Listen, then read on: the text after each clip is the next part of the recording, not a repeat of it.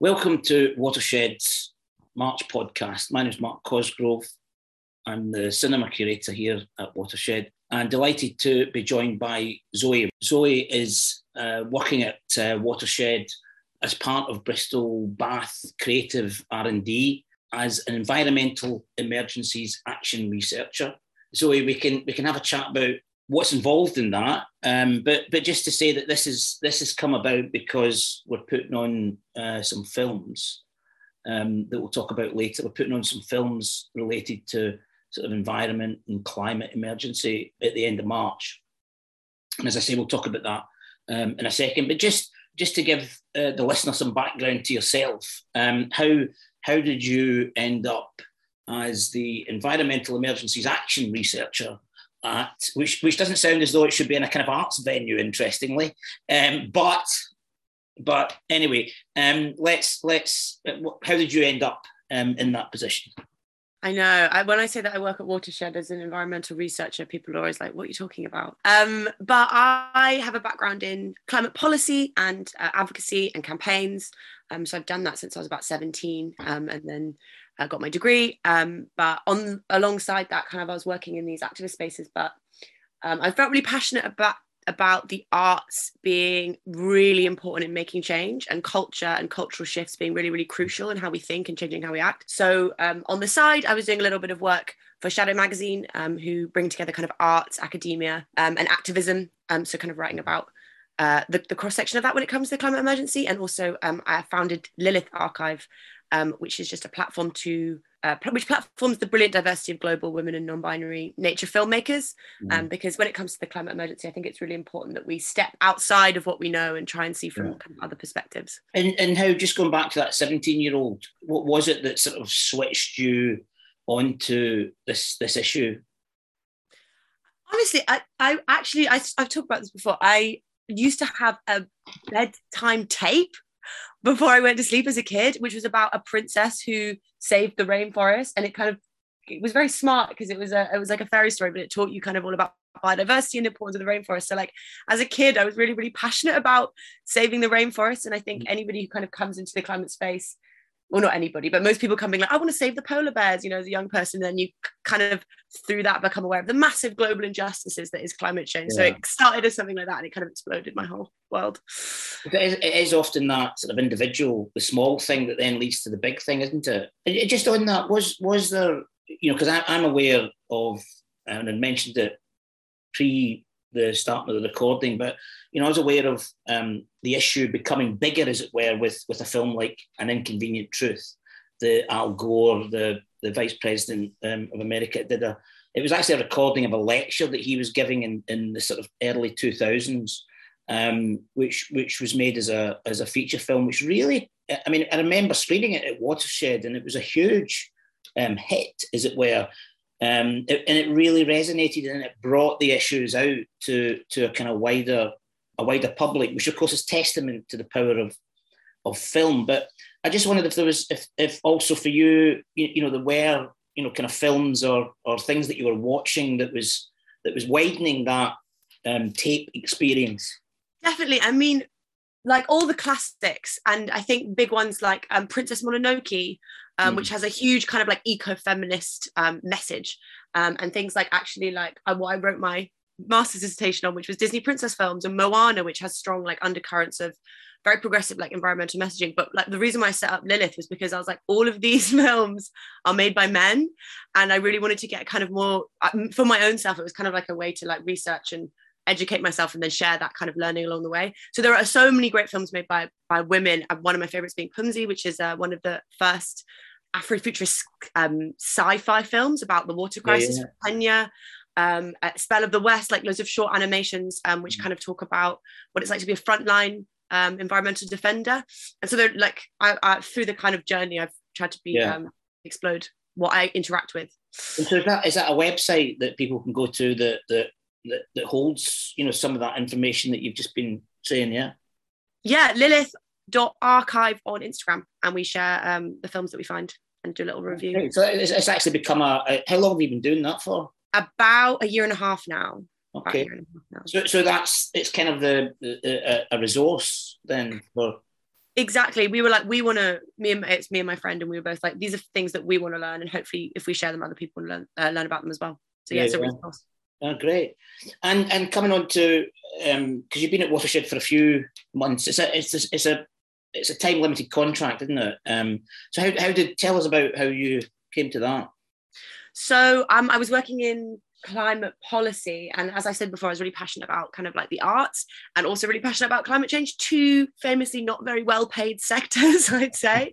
And then I saw this paid job at Watershed to come and do like research to think about how the creative economy can better adapt to climate change. So I was like, oh my God, of course I got to apply. And then I got the job, which has been amazing. So for the last year, I've been doing action research, which is kind of, instead of reading loads of books and then testing things out, it's about trying things and reflecting on them as you do them. With Watershed, to think about how creative organizations, creative businesses, and creative small businesses can start thinking more seriously about the climate emergency. And it's been from the receiving end, it's been great because you have brought in that, because I think often people can be overwhelmed by the issue, and as you say, can see it in a very singular sort of small way. But I think what you've done is sort of joined up a lot of different elements at Watershed. But one of the things that strikes me about Watershed is, and indeed with a lot of other independent cinemas or arts organisations, and is that they are in converted buildings that were built often in a Victorian era and are not very sustainable. It's not sustainable architecture. It's not sustainable. They're not sustainable buildings. I mean, what are your thoughts on that? I've been saying this around Watershed a lot, but it's really important to remember that the greenest building is the one that already exists. So it's very amazing when, creative businesses have enough capital to be able to create a whole new carbon neutral building with all the newest technologies. But actually, you've got to remember the embodied emissions, which is the carbon emissions which come from the production and life cycle of all those materials that you need to create a new building. So actually, although it feels like, I know, especially in Watershed, we've got a very leaky old warehouse, which is our biggest contribution to our emissions, that actually taking our time and raising enough money to patch up this old building is actually much more sustainable than creating a whole new one. Mm. And how has it been for you? Because again, in an organisation, you're dealing with a whole range of different departments and people in different roles. How has it been for you to sort of galvanise that spread, as it were? How have you found people sort of responding to it? I think, that's the number one kind of roadblock. It's like everybody that we work with and everybody is really energized and wants to act on climate change. But as you spoke about earlier, these feelings of feeling absolutely overwhelmed. Like, I don't have capacity, I don't have time, I don't have resources to work on this alongside my job, especially as we're coming out of a pandemic and so many creative organizations are incredibly stretched. Part of what I realized was I was trying to rush in and do too much too soon. And actually, you need to take stock of those feelings and emotions as part of creating an environment where people feel empowered to act on climate change, and that work is kind of distributed across the whole organization fairly, rather than falling on one or two people. So part of what this kind of journey and doing this action research has been okay, how do we make people feel less overwhelmed, feel like they've got capacity, and feel like they have the knowledge and are empowered to act, and holding that as kind of an essential first step or grounding work as part of a broader climate plan. And you've also been doing a guide for other... I know that you've been working with the Film Audience Network and with Film Hub Southwest. You've been doing a kind of guide for cinemas, independent cinemas as well. Yeah, so as part of my research, my kind of end output is going to be a sort of climate handbook with a process that different, no matter what size you are, no matter what kind of values your creative organisation has, you can hopefully go through this process and create some kind of climate plan. And I'll be coming out with that hopefully around summer. And so I kind of shared a first bit of my kind of learnings and findings with the BFI network, which is just kind of like a few small steps you can take in different areas across your organisation that shouldn't be super overwhelming or take up a lot of money or time. And also just, again, impressing that important work of things of doing, taking the time to train yourself and to train your employees, and not underplaying things like that as being really, really important to helping you on your kind of climate journey, sustainability journey.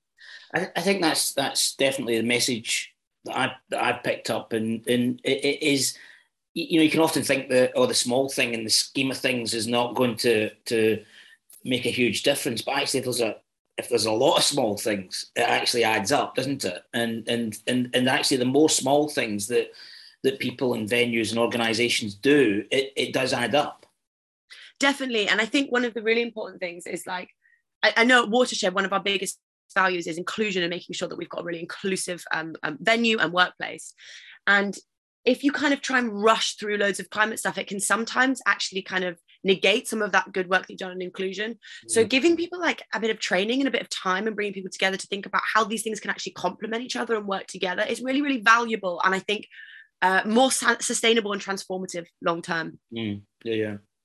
And as I say, we're here to talk about films, but of course everything is related and interconnected. And but this film program that's coming up, it's a day of called Green Screen, and it's part of AHRC, which is Arts and Humanities Research Council, funded and supported filmmaking. Just tell us a bit about what how this has come about and what it is. So we the Research and Film Awards, so the AHRC Research and Film Awards have all these films that they've been sent to them, called which the Climate Emergency Award winners. These are all award-winning short films from researchers and directors in the field on the climate emergency, and they're all really exciting, really inspiring, quite challenging. So then we're having a day at Watershed, a program of events where we're kind of screening all of them. We've got some workshops and some panels to kind of dive into some of the findings from these researchers as well. But I think what's really important to say is that, you know, when it comes to climate change, we all know that it can feel really apocalyptic, really gloom, really doom. I know in Bristol we can get hyper focused on really small issues like the ultra low emission zone and buying electric cars. And I think what film can do when it comes to the climate emergency is help us see this crisis through new eyes and help us kind of understand it as like it's a political, economic and emotional and cultural crisis. But also these films provide a little bit of hope in different areas that you wouldn't expect. Yeah. And also some of the filmmakers and people involved will be there. So it's a great opportunity for people to, you know, when you see a film, you think, what can I do? How can I make a difference? Well, actually, there'll be people there that will have both worked on the films, but will have thought, you know, will be involved in ways that you can actually make a difference. Definitely. I'm really excited. For example, we've got Susie Cross, who's the director of Newland, who have put together this short film, which is talking about all the brilliant ways that farmers across the UK are already kind of engaging with transformational agricultural practices. And I know sometimes food is something that can feel like super overwhelming. Like even if I'm completely vegan, my avocados are still like causing human rights abuses in X place across the world. And I know when I watched this film, I was like really like inspired and hopeful from like the brilliant work that farmers are doing themselves. Mm. And Susie's going to be there to talk about that. So that's just one example of one of the exciting films that will be programmed on the day. Because it is that thing that, which is really important, that it is a shared discussion. And also that I think that you feel part of a community that can share it. It was just funnily enough, I was listening to a programme about, apparently, you know, we've got oat milk, we've got almond milk, we're getting potato milk, apparently, and then somebody says, well, do you know how many glasses of water it takes to do, you know, and you get into all, and you just think, I've absolutely no idea what is the best course of action. And of course, you can then just, you know, pull the duvet over and think, I will just continue as normal. But this, what's great about this, as you say, is that there'll be people there that are very actively dealing with it, but also I think this is an important thing I feel increasingly about a place like Watershed, is that it provides a social space where people can come together to share that, you know, whether it's kind of, oh my Lord, what do I do, with people who are then saying, well, look, actually this is this, and as I say, begin to have a dialogue about it.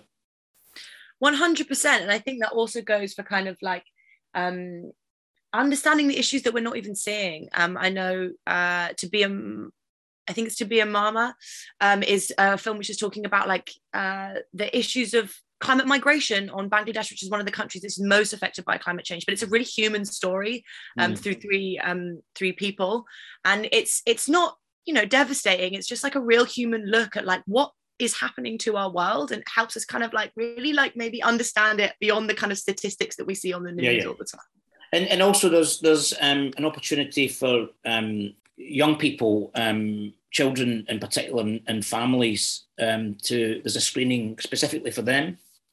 Yeah, and I think this is really exciting. It's a workshop in the morning with Waves of Change, who are a project who are using animation to support young people kind of talk about how climate change is affecting their community. So there'll be a chance to watch a few really cool animations, and then the young people get to go animating for themselves. And I know that climate anxiety is really rising with young people. Young people are the ones who are really pushing the movement, really care about climate change. And sometimes a little bit of like group creative expression can be really, really helpful and really, really empowering. Yeah. Well, and of course, it sort of reminds me that it was a young person that really kind of forged this issue over the past, 5, 6, 7 years, Greta Thunberg. This is a young person saying, making a stand about it. And like yourself, there'll be future Zoe Rasbash in the audience that will be, looking at stuff. And I think it is that, how pointing people in directions where they can begin to find out more, and as we've said, to make a difference. Yeah. And so this is on Sunday, the 27th of March, and courtesy of, I meant to say, actually, there's a screening of, got to give a shout out to Bristol filmmaker, the brilliant Adam Laity, whose short film about ice, which we've screened already a few months back, which has been screened, was screened at COP26 and has been screened and winning awards, actually, at various festivals, which is a kind of fantastic meditation on, and I can't remember if it was the Arctic or the Antarctic. Is it the Antarctic? It was a very cold place. I'm laughing. I can't remember. So, sorry, Adam. I'm trying to remember whether it was North Pole or South Pole, but I think it was North. But he Arctic. The Arctic, yeah. Thank you. We got there. But it's a very poetic and powerful meditation on that sense of awe and humility, and in facing nature and the climate challenge. And it's a very beautiful, and Adam, I think, will be there, won't he, as well, who's fantastically eloquent at speaking about his work and the issue. So that's on the 27th of March, and as I said, as I was going to say, courtesy of AHRC, this is free, but you still have to book a ticket. So a lot going on, and if people want to find out more about what Zoe's up to, I'd recommend go to the website, watershed.co.uk, Google Zoe Rasbash. You'll see the work that Zoe's doing, and also you'll find out, if you search for green screen as well at watershed.co.uk, you'll find out more about the programme. And Zoe, you're going to be around on the 27th. Yeah, I'm going to be there. Please come down. It's going to be really, really fun. And I think we're going to have some of the filmmakers there having chats. It's going to be really great. Come and get involved. Brilliant. That's great. Well, that's all for this month. So thank you very much, Zoe. Thank you, Mark.